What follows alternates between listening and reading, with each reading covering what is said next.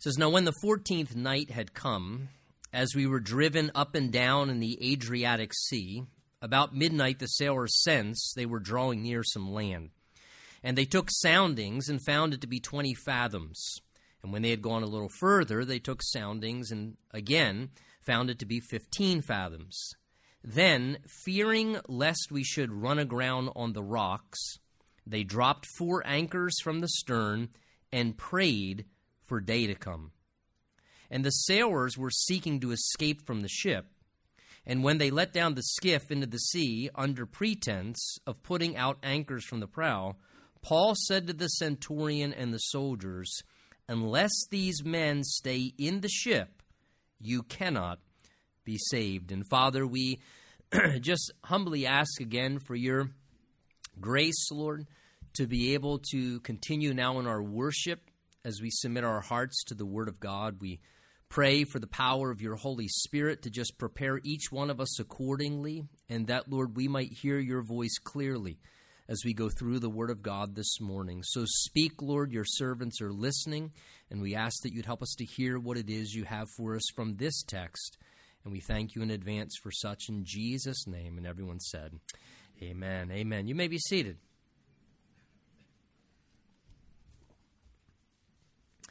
Know, because we are all flawed people, and because of that, prone to make mistakes and poor decisions from time to time, at, fi- at, times we end up finding ourselves getting caught in storms, and sometimes those storms even leading to potential shipwrecks. And those storms that we get caught in, and then even sometimes the shipwrecks that we endure, are a lot of times in direct connection to kind of just being the consequences of those bad choices. And as we mentioned last time, as we began this chapter together, sometimes we enter storms which are caused by ourselves. That is kind of self inflicted trials. Sometimes we make bad decisions. We may make a series of poor choices. And then as the result of that, we end up facing stormy seas and problems and challenges. Other times, we may not necessarily do something wrong ourselves, but we can kind of be drawn into storms in connection to other people's choices maybe just those we're kind of on board with in life, maybe our spouse or our family or people that we're just connected to in some way, and they make some poor choices, and we end up suffering as the result of their poor choices. We end up struggling and going through stormy seas because kind of they've made some bad decisions, but it has a direct effect upon us. Well, look, during hard times, we can either become selfish or we become servant hearted. We can either become incredibly selfish and just do what's best for ourselves, or we can be servant hearted and think about what may actually be something we can do to help serve in the difficult situation. And I can tell you this my human nature, which is selfish and sinful, wants me to be prone to do what is best for myself. The Spirit of Christ, when we allow Him to work in our lives, will lead us instead, in the midst of difficulties, to consider what is best for others, even in hard circumstances, and look for ways to sacrifice and serve instead. And we see both of those responses happening even in this passage as we go on looking at the storm that they were caught in in this time. The background, again, remember briefly, Paul and other prisoners are now being transported to Rome which would be a long journey, multiple uh, stops along the way at different ports. They'd have to change ships multiple times. It was a long journey from Caesarea to Rome. And once they had reached the port of Fair Havens, remember, Paul advised them to just stop there. It had already been difficult. The season was getting late. It was close to the winter season, which at that time it was incredibly dangerous to keep sailing. And so Paul advised them look, the impending winter storms are coming. I'm advising you don't strive any further. I don't think it's a good idea. The rest of the crew wanted to push just a little bit further for some reasons that they had in mind. However, Paul advised them, we saw in chapter 27, verse 10, saying to them very clearly, Men, I perceive that this voyage will end with disaster and much loss, not only of the cargo, but also our own lives. So Paul cautioned them I don't think it's wise to push further, but they disregarded that counsel and wanting to achieve their own desires, they followed their own ideas, and that bad decision resulted in them being caught in what was called a Euroclydon, like a major typhoon or a horrible hurricane at sea which these winter seasons would bring. And remember, they lost all control of the boat. They were being driven by this deadly storm, and it appeared that they weren't even going to survive. In fact, by verse 20, it says that they literally, even the sailors, had given up all hope that they would even somehow be spared. They were just convinced this is going to end in us all perishing at sea. Well, it was at that point that God gave Paul a word of promise after two weeks of struggling in this miserable storm. And he basically encouraged Paul that though they would lose the ship and all of its cargo, there would be great loss, there would be personal cost, but God was going to be merciful and spare all of their lives. And Paul gave them this word of encouragement. He said, Look, God has spoken to me. We're going to shipwreck. We are going to go through a very difficult thing, but God's promised that we're going to have our lives spared. And I believe that God will do what he has promised for us, which brought us to the end of verse 26, where Paul said, However, be aware, we must run aground on a certain island. Now, as we continue on, we see the that very thing beginning now to unfold that Paul has spoken to them about. Look with me in verse 27. It says, Now when the 14th night had come, yes, that means for two weeks, they've been stuck at, at sea in a horrible storm two weeks. I don't want to be stuck in a storm for two hours on board a ship. In fact, I don't, don't even go out in boats because I get seasick, uh, even if I take a bath sometimes. So I just don't have the stomach for, for this kind of stuff. I can't imagine how horrible they must have felt after two weeks going through this process. Well, after two weeks of being stuck at sea in a storm, it says, as we were driven up and down in the Adriatic Sea about midnight, the sailors sensed that they were drawing near some land. So after two straight weeks of being bounced all around in the sea, somehow, though it's the dark of night, the sailors can begin to perceive somehow through their expertise that land is somehow near. And they begin to recognize, you know, we sense that there's some land nearby. So verse 28 says they took soundings or measurements and found it to be 20 fathoms and then they took soundings again and found it to be 15 fathoms. So the sailors now start to take measurements to check if indeed this perception is accurate. They sense we're getting close to land. So they start to take some measurements to try and confirm that. It tells us here that they were doing this taking soundings. It was a process they would use, and the first measurement came up at 20 fathoms. That's 120 foot of depth in the water. And then they went a little further, and it says there in verse 28 that they then took another measurement, and then it was only 15 fathoms, which means that was now 90 feet deep of water. So they can clearly tell okay, obviously land is approaching because the water depth is decreasing. So they're encouraged by this as they see the water getting more shallow.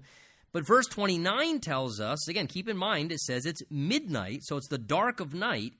Verse 29 Fearing lest we should run aground on the rocks, they dropped four anchors from the stern and prayed for day to come. So they become fearful, understandably, that they're going to shipwreck on the rocks and it's going to happen in the dark of night. And it's only midnight, which means they got another good, what, six hours until any daylight starts to come and they can see what they're doing. Now, obviously, to crash and have a shipwreck against rocks would be not only dangerous and disastrous, but it's all the more threatening if it's in the dark and you can't see when it's going to happen and what to do afterwards. So they are terrified that they're going to crash at night. So, what they do to try and prevent this, it tells us, verse 30, is it says, excuse me, verse 29, that they let down four anchors. And what they're trying to do is just get drag for the ship.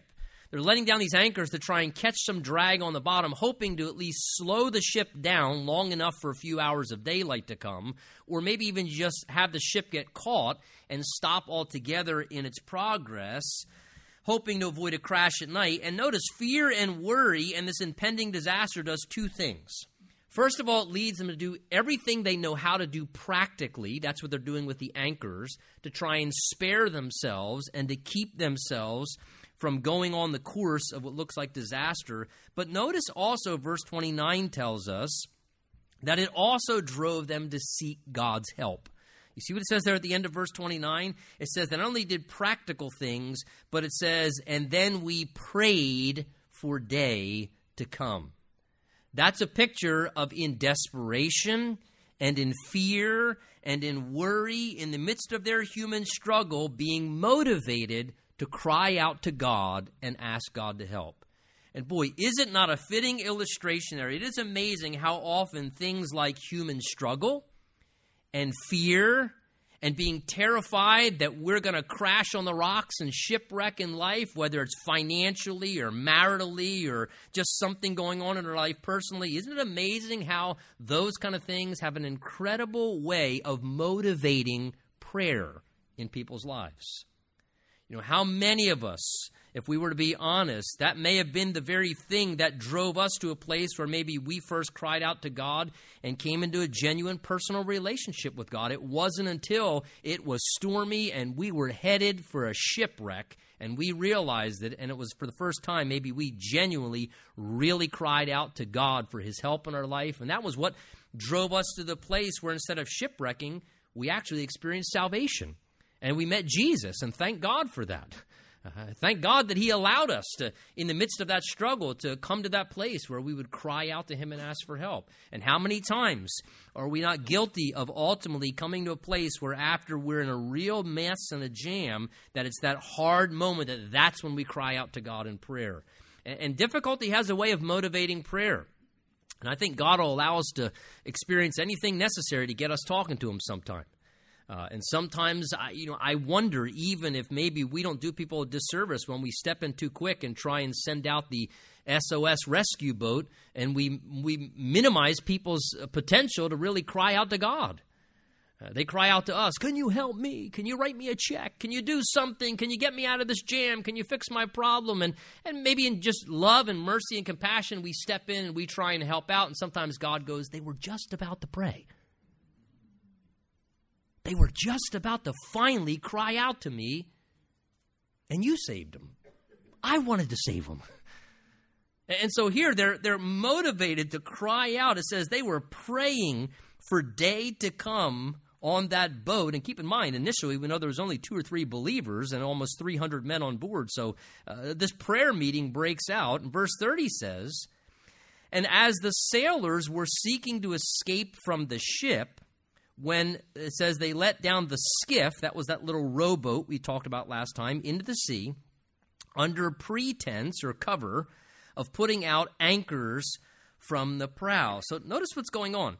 Concerned for their own welfare, these sailors here, in a very sneaky way, go and they start to use the skiff or the rowboat that they had pulled on board earlier in the midst of the storm, pretending like they're going to go back and let down a few more anchors. And what they're really doing is letting the rowboat down over the side of the boat, hoping to use that to escape, to spare themselves before the vessel shipwrecks on the rocks. And notice it says they do this under pretense. They're using sneaky tactics to try and escape from the situation by abandoning ship themselves and leaving everyone else to just perish on board. Now, keep in mind, here are, and again, take notice, verse 30, here are the sailors doing this. What a great crew. That's probably the kind of cruise ship you want to go on, right? Doesn't matter what happens to the passengers, uh, us sailors are getting overboard. We know when it's bad. And so the sailors, keep in mind, are the ones trying to escape the situation. But can I jog your memory? Whose idea was it to go on this journey? The sailors. So the very individuals, if you would, whose idea this was, whose decisions got them into this situation, the very individuals who drew them by their actions into this storm are now trying to escape the situation. They're now trying to escape the consequences. In a sense, you might say they caused the storm, and now they, though they caused the storm, are trying to escape from the stormy consequences and just leave everybody else to suffer in the process. What a sad and unfortunate thing. They're willing to let others crash and be destroyed while they abandon ship in self preservation. They're willing to leave everybody else on board struggling through the problems personally and abandon ship themselves to escape the difficulty. Man, I look at that and what comes to my mind is how cowardly and self serving. To, to escape hardship and to be someone who's going to abandon ship just because it's hard. But yet, truth be told, folks, sadly, that's a very common pattern that I see happen, unfortunately, and I'm sure you do at times as well, when people get into difficult spots. Because the sinful human nature wants to do that kind of stuff abandon ship, escape. Oh no, I didn't mean to get this gal pregnant. I'm abandoning ship, man. I'm going to escape the whole process. That's her problem. And, and, and how many dysfunctional fathers abandon ship when they get someone pregnant and they didn't plan on it and they just decide to escape the whole situation now? How many unfortunate times has there been husbands and wives who just abandoned ship on their marriage because it got hard? Listen, you, you got on board with that marriage. You stood at an altar and said, for better and for worse. People heard you say that. Now you're living it out and you're going to abandon ship because you're having things a little worse than better in the season that you're in. And how unfortunate here to see how prone people can be to want to seek escape. Things get hard. And sadly, sometimes people even will be the ones who cause the problem. They create the storm and then they want to abandon ship. They want to escape. And they're willing to leave their spouse, their family, their children, other people. They're willing to leave everybody else to struggle and, and go through all the difficulties, and, and they'll escape and let everybody else struggle in the business, and they're going to go off and do their own thing. Or, you know, uh, truth be told, I, I've seen people do this in churches at times. And we'll just let everybody else, I'm, I'm getting out of here, but we'll just let everybody else fall apart at the seams. And so sad. So, so sad. And here these sailors, again, demonstrating the tendency of the human nature. They want to abandon ship, they're trying to escape the problems. And it tells us in verse 31 there that Paul said to the centurion, remember, that's the Roman commander, and to the soldiers, those are the guys packing weapons.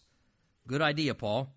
Unless these men who are trying to escape, he says, stay in the ship, you cannot be saved. So look what Paul does. Sensing the selfishness of these sailors who are trying to abandon ship and their wrong behavior, Paul speaks up to stop it.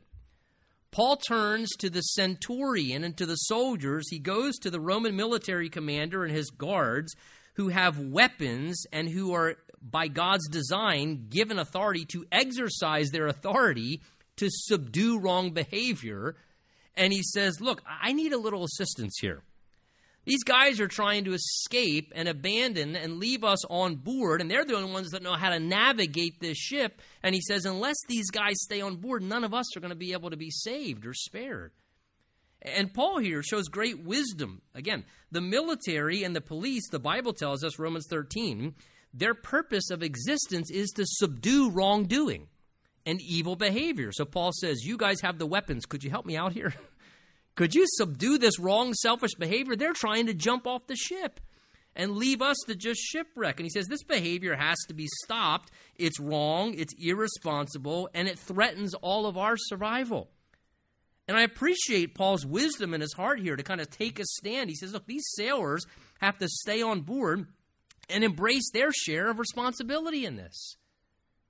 Paul's saying this isn't right for them to just abandon ship and leave us to navigate the difficulty. Paul's saying they're a direct part of this. They caused this, actually, Paul could have said. They're a direct part of this, so they need to participate in writing it out as we all are at this point. They need to stay involved. These sailors were the best qualified to guide and control the ship, so their participation in the process was necessary because it ensured the best result for everybody at this point. So Paul wanted them to stay on board and not selfishly depart, to embrace the responsibility that they needed to, not just try and escape it because they didn't want to go through the challenges. And I love how Paul took a firm stand here that these men were responsible for the ordeal and they needed to take personal responsibility for it and ride it out just like everybody else on board. and be willing to do their part. You know, may God give us the grace sometimes to maybe be an advocate like Paul with that kind of wisdom to speak up when these kind of things are happening. To not be afraid to be an individual once a time, to, to warn of the danger and the ruin it causes to others when people want to just escape a situation.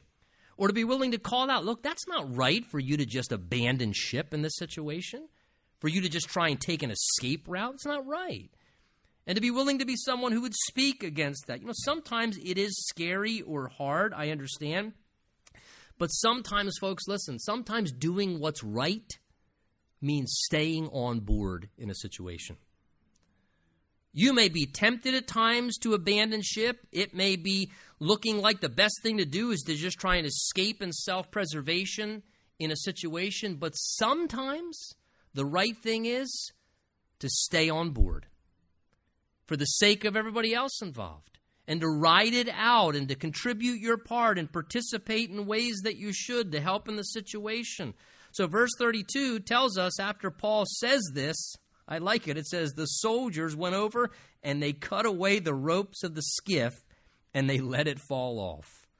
So, I love what these soldiers do here. They just wisely take practical steps to cut off the escape route of the current situation. They go over, they just cut the ropes, and the rowboat floats away. And now, what have they done? They have put an end to any opportunity to escape the situation.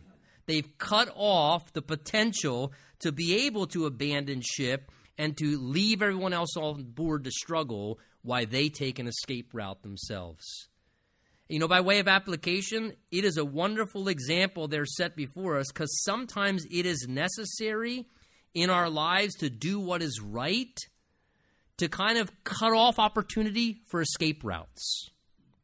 You want me to tell you one of the first ways that that works? When my wife and I got married, the word divorce was a curse word. It wasn't an option. We entered marriage with the mentality it's not an option. When you leave an escape clause, you're setting yourself up for the opportunity to take the escape hatch. Sometimes in life, we need to, in practical ways and personal ways, when we realize, hey, there's an opportunity to get out of this or escape out of this, sometimes we almost need to take practical measures in courage to say, you know what, that is an avenue of escape, and I'm tempted to take that avenue of escape. So, you know what I'm going to do? I'm going to cut off the avenue of ever escaping. I'm going to do whatever I got to do to hinder the ability for me to jump out of this situation or abandon ship and do what's necessary to almost keep ourselves on board at times when it would be wrong for us to just abandon ship because we're afraid or it's hard or it's difficult. And especially if it's something where we have entered into something and we have, through our ideas or our actions or our decisions, created the situation that we are now in, then we need to take responsibility for that. And it may be not smooth sailing. But you know what? If we launch that ship, then it is not right for us if we launch that ship to just leave everybody else struggling on board and to escape and jump overboard. We need to stay on board and continue to be faithful and keep doing what's right in situations. And I love how these sailors, they, they just cut off the opportunity. So it's not possible for this to happen. So, verse 32, they cut away the rowboat. Verse 33 says, And as the day was about to dawn, Paul implored them all to take food saying, Today is the 14th day. You've waited and continued without food and eaten nothing. Therefore, I urge you to take nourishment, for this is your survival, since not a hair will fall from the head of any of you. So, Paul's sensing, understandably, that morale's pretty low. After two weeks in this storm, all they've been through, Paul can tell morale is low and not only that, people are pretty weary at this point in time. They're very weak and anemic feeling. So he offers some practical encouragement to instill hope. For two weeks, they'd struggled in a storm and they hadn't eaten any food. Not because they were trying to be spiritual and fast and pray, they were seasick horribly. Nobody could keep anything down. But having not been eating food and feeling horrible and seasick, they were depleted of energy and they were weak and they were unable to kind of function as they needed to. And Paul here gives them an encouragement to try and instill some hope and help them survive the rest of this ordeal. And in order to do that, Paul tells them, look, I want you to be hopeful. God promised not a hair of our heads are, is going to be lost. Somebody's saying, look, nobody's going to lose their life. God's going to take care of us. But he says we need to do some practical things in order to survive this ordeal. So Paul says to them, in light of that, verse 34, he says, I'm urging you, take some nourishment, for this will be your survival. See, though God gave them a promise that they were going to be okay in the end, God did not promise it wasn't going to still be difficult to ride out the process. The consequences were still going to be there. So Paul says, in light of that, take some nourishment, for this is your survival. Now, we're going to see the reason why is because after they crash, and, and the boat gets stuck into the, the ground and the ship starts falling apart, they're going to have to jump out and they're going to have to swim their way to shore. And they're extremely weak and tired. And so, Paul, understanding that they needed some strength to be able to finish out this process, to be nourished, would help ensure them the ability to participate in the part of the process that still was there. And they may not feel like eating, but Paul says, look, just because you don't feel like eating, despite how you feel, he says, you need to do it. So he implores them. He says there in verse 34 take some nourishment because that's going to determine your ability to survive. And I look at this and I think, though that's true practically there, what a great reminder for us in our own personal storms that we as well need to do what verse 34 says. We need to take nourishment to ensure our survival as we navigate our way through the stormy waters and the difficult situations and even the harsh shipwrecks that sometimes we go through to make sure that we can survive the ordeal. And do you know where we receive our spiritual nourishment? Right here. We need to be nourished by the Word of God by the milk of the word and the food of God's word that strengthens our soul. It tells us in Psalm 118 that God's word is like honey. It strengthens us, it reinvigorates us. Job says, I esteem your word more than my necessary food. And we need to be taking nourishment from the word of God if we're going to have the strength to get through some of the storms and difficulties and hard things that we go through. Whether we're in a stormy season because it's just a part of a trial of life and we didn't do anything wrong, but we're just, as we talked about, sometimes a storm isn't always a bad decision we made. It's just life's hard. And we go through difficulties and challenges and trials. It's a part of life. Sometimes we're in a storm because other people made some bad decisions, and now we're struggling, like Paul, on board with them because of some poor decisions that somebody we're attached to made. Sometimes we make our own poor decisions and create our own storms, and we're struggling because of that. But in those times, what tends to happen is we get so disoriented and we get so kind of just spun around and just seasick in the situation, we start neglecting our own condition and we're weak and we're anemic. And God's saying, Look, I want you to survive this thing. You need to keep yourself nourished. You need to stay strong in the Lord and continue to take nourishment from the Word of God because that Word of God is the source of your spiritual strength, is what's going to nourish you to survive this storm to continue to navigate your way or do what you have to do, swim in the shore and your part in the process. And maybe that's a word of reminder for some of us this morning. If you're going through a hard time, be careful of getting distracted from spiritual care in your own life. You need to stay strong in the Word and stay strong in the Lord so that you can make your way through the rest of the ordeal. So he says, take some nourishment. And then, verse 35, it says, And then when Paul said these things, he himself took bread gave thanks to God in the presence of them all, and when he had broken it, he began to eat. So Paul leads by example. Again, probably nobody felt like eating. I can totally expect how that would be real. But Paul takes some bread and he says, Lord, I thank you that we still have some food. Lord, I thank you that you're going to get us through. And he just starts praying. What a great example. He just starts praying and thanking God for the food they had on board there and then he starts to partake of some of it, setting an example for the rest of them to encourage others to eat as well, even though maybe they didn't feel like eating also.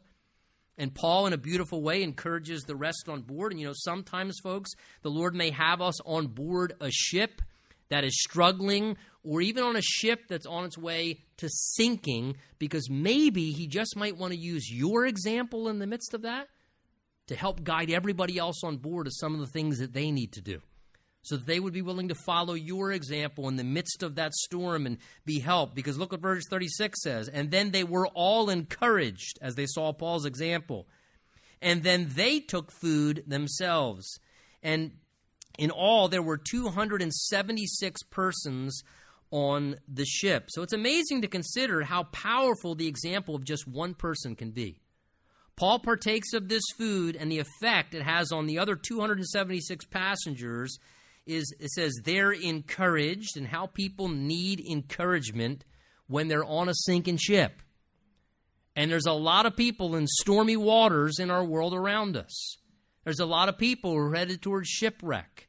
And how people need people like you and I to do things to bring encouragement into those situations and to, to give leading examples for them that they can follow. And it says they now all start to eat, they're being strengthened.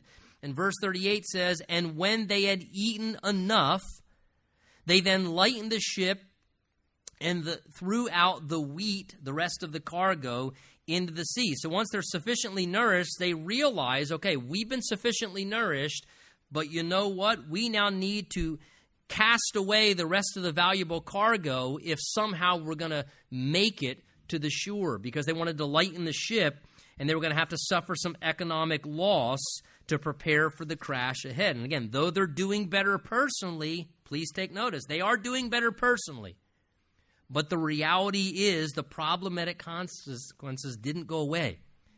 Just because they're feeling better and they're doing better personally, now they've eaten and they're encouraged, they still have to do the wisest things possible to navigate humbly to prepare what's still involved as they go through the process of the the storm and the shipwreck. The consequences did not go away, but they were doing the best they could to now humbly prepare for those consequences. So, verse 39 says, And when it was day, they did not recognize the land, that is, they didn't recognize the landmass, but they observed a bay with a beach, onto which they planned to run the ship if possible. And they let go of the anchors and left them in the sea, meanwhile, loosing the rudder ropes and they hoisted the mainsail to the wind and made for the shore. So they didn't recognize the landmass, but they saw a bay area with a beach out in front of them. And they thought that's probably the best possible place to aim towards the boat so that we can perhaps crash right there and run the ship into the shoreline, probably going to give us the best chance to survive. Now, let me trace back to something. Take notice because the sailors stayed on board, who do you think had the strategic expertise with nautical and sea oriented decisions to look at the bay and to see the beach and say, you know what, if we're going to shipwreck, that's probably the best place to aim the boat. And then they do all these things with the sails and the anchors. And who did all that? The sailors. Paul said, unless they stay on board, the rest of us aren't going to make it. And because they stayed on board, take notice, because they didn't abandon ship, because they stayed on board when the time came, God used them because they didn't abandon ship. God used them to do the things that they needed to do that ended up sparing themselves and sparing everyone else from suffering more or ultimately perishing in the process. Boy, what a great reminder. As hard as it may be sometimes when we are stuck enduring a storm, sometimes staying on board is what makes the difference between you and other people having a lot better chance of survival in the process as compared to things just falling apart even worse. And it doesn't look like that when you're in the storm because we just want to escape. We just want to abandon ship. But sometimes your willingness to stick it out and stay on board is what results in bringing out best for everyone else caught in the process with you. So, verse 41 says, But striking a place where the two seas met, they ran the ship aground. And the prow struck fast, that is the front of the ship, and remained immovable. So they're now lodged into the land there on the shoreline. But the stern, the back of the ship, was being broken up by the violence of the waves. So, as God had promised, the ship would do what? Run aground on a certain island. That's exactly what just happened now. God's word's unfolding. But as they run aground into a certain island, notice the violence of the waves, it says, is breaking apart the ship in pieces as this dangerous storm is still battering it from behind. So the ship is falling apart. That's why verse 42 says the soldiers' plan was to kill the prisoners, lest any of them should swim away and escape, as we said last time.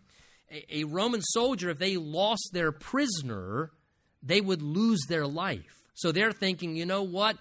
Everybody's going to be jumping overboard. Let's kill the prisoners. We can at least drag their bodies to shore, and we still have evidence that we did not lose our prisoners. They just died at sea. And so they're considering doing this. But it tells us, however, in verse 43, but the centurion wanting to save Paul, good thing Paul had developed a good relationship with the centurion, he kept them from their purpose. And he commanded instead that those who could swim jump overboard first and get to land. So God intervenes. The centurion has a favorable heart towards Paul, and he says, Look, don't kill the prisoners. He takes control of his, his guards, and he says, Whoever can swim, jump overboard, start paddling for the shore. So they're now all jumping into the water. They're paddling, trying to get to the shore. And verse 44 says, And the rest, some on boards and some on parts of the ship. And there you have in the Bible the first evidence of surfing. If you're looking for a biblical verse to be a surfer, there you go. Probably the best proof text you can have. Some on boards, right? Took boards in stormy, wavy water to get to the shoreline. There you go. And so it was that they all escaped safely to land. Now, take notice, they all escaped safely to land. I point that out because eventually everybody was able to escape the storm. Eventually, everybody got out of the struggle. But notice, it was not until God's timing and purposes were fulfilled through the difficult experiences. Eventually, everybody did escape because we want to escape right when it's hard, right? This is hard, man. I want to get out of this. This is difficult. I'm abandoning ship. It's too hard. I can't handle it. I'm going to die. Eventually, they all escaped. God took care of everybody. Eventually, they all got out of the storm. They all got back on safe, stable land once again. At times it was hard and they felt hopeless, but God helped them get through it. And eventually they escaped and stability returned, but not until God let them weather the storm. Because weathering the storm was part of the process. It's what certainly burned into every one of their minds the next time we're at Fair Havens and we're thinking about launching into something and somebody says, I don't know if that would be a really good idea, they might think different next time because they, they'll have the memory of the storm. And so sometimes it's the process that helps us to kind of learn the lessons that we need to. So imagine they are soaking wet, freezing cold, exhausted, they float to shore. And verse 1 of chapter 28 says, And when they had escaped, they then found out that the island was called Malta. Malta is a, a very tiny, tiny little island, if you look at a map, right out in the middle of the open sea off the shores of Sicily. Sicily. And listen, if they would have missed Malta, they would have been lost out in the open seas. Don't tell me God wasn't directing even in the midst of that storm even in the midst of that storm, it looked out of control. It looked like, and they had, honestly, right? They had lost control themselves. But God hadn't lost control because God navigated them perfectly to this tiny little island so they hit this landmass so that they can be, in a sense, spared. Interesting, the word Malta actually means refuge. What a fitting term for what the word Malta means refuge. And God is a gracious way to bring us to a place of refuge to be renewed and refreshed, to help us to regain our strength and regroup, if you would, after stormy seas. And that's exactly what they needed. So they now land at refuge. They land at Malta. And verse 2 says, And the natives showed us unusual kindness, for they kindled a fire and made us all welcome because of the rain that was falling and because of the cold. So, though they were total strangers to these natives on Malta and they've just shipwrecked on their island here, notice the natives, it says, were doing everything they could to take care of them. It says they started up a fire to help them dry out and to warm up their bodies. It says they welcomed us very graciously rather than considering them a burden. And not only did they welcome them and make them a fire, but it says, verse 2, Luke points out, he says they were showing us unusual kindness. Unusual kindness. He says it was surprising that rather than being burdened by 276 people showing up on their shoreline, they were being so kind to us. They were, they were treating us in such gracious ways and helping us out. You know, I look at that example there in verse 2 and I think, wow, that's the, the reaction of it says a group of natives who obviously probably don't know the Lord Jesus Christ. They're not servants of God. They're just native people on this island, but they're showing unusual kindness, helping out those who've just washed up on their shore after a horrible storm and a shipwreck. And I can say for all of us this morning, that should cause us to search our hearts because if that's the way, if you might say, native, unconverted people treated those who just went through a storm and shipwrecked up on their shores, what should you and I, as servants of Jesus Christ, be like? When sometimes washing up onto the shores of our life and our little space and sphere of life and influence come people who have just gone through a horrible storm or they come shipwrecking on our doorstep? Do we find ourselves bothered by them and irritated? Oh, great, now you brought me your mess. Couldn't you land it on somebody else's island? What do you got to come contaminate my shores for? Or instead, do we allow the love of God to go through our heart and do we show people unusual kindness? The kindness of God that gives them an unusual experience of why are these people being so kind to me? Why is he being so kind to me? I just shipwrecked. And now this person's being unusually kind to me? It's a great testimony for the Lord to be able to show people that kind of kindness. And God gives us that opportunity when people come unto our shores after a shipwreck or storm. Verse 3 says, And when Paul had gathered a bundle of sticks, and laid them on the fire, a viper came out because of the heat and fastened on Paul's hand. Well, Paul can't win for losing, can he? Shipwreck to a snake bite. You could have titled the message that Shipwreck to a snake bite. So look what happens here. Everyone else is huddled around the fire, enjoying it, and what's Paul doing? Paul's thinking about how to take care of people. Everyone else, they're chattering, they're freezing, they're soaking wet, they're trying to fight for closeness to the fire. 276 people, you know they're fighting for space around the fire. And as everyone else is enjoying the fire, Paul realizes fires need wood to keep burning. And there are some things that need to happen if I'm going to take care of everybody that's around me here. And so, Paul here, rather than fighting for a place by the fire, saying, Hey, by the way, I didn't cause the storm. I'm a rabbi. Um, I gave you advice. I gave you count. What's Paul doing? Paul's walking up and down the shoreline, probably chattering, freezing cold himself still. And what's he doing? Displaying servanthood. He's picking up twigs, he's picking up sticks on the beach. He's going and getting more firewood. Here, Paul demonstrates to me the servant hearted nature of Jesus. Remember John 13, where Jesus, seeing the need of the dirty feet of the disciples, he just gets up and he starts washing the disciples' dirty feet. And what a great example Paul is here of, again, what it means to be a servant of the Lord and a true servant leader. What great lessons can be learned that Paul's out picking up firewood to keep the fire going. A couple things, if I could just draw your attention to. First of all, I learned from Paul there that there is no task that is too small for a servant of God. No task is too small, too menial, too insignificant. Paul's walking around picking up twigs. He's picking up firewood just to keep a fire going to take care of others. And again, a lot of times it's our willingness to do small tasks faithfully that proves our ability to do greater tasks faithfully in God's economy. Secondly, take notice as well that a servant of God is always looking for opportunities to serve. That's what a servant of God does. They're always looking for opportunities to serve. Nobody here asked Paul to do this. Hey, Paul, could you go fetch some firewood? I don't think Paul even said, uh, Would anybody want me to go get some more firewood? Do you think that would be helpful? Paul just saw what needed to be done and he just went and did it. He just went and did it. To me, that is the greatest indication of spirit led ministry, self initiated service, being a self starter. You just see what needs to be done and you do stuff. Paul realized we need some firewood. I'm going to go pick up some firewood. That's spirit led ministry, servanthood, just looking for things that need to be done. You don't have to ask, does it need to be done? You don't have to wait until you're told what to do. Act upon something if it needs to be done. And whatever the situation is, a servant of God just always makes himself useful, productive.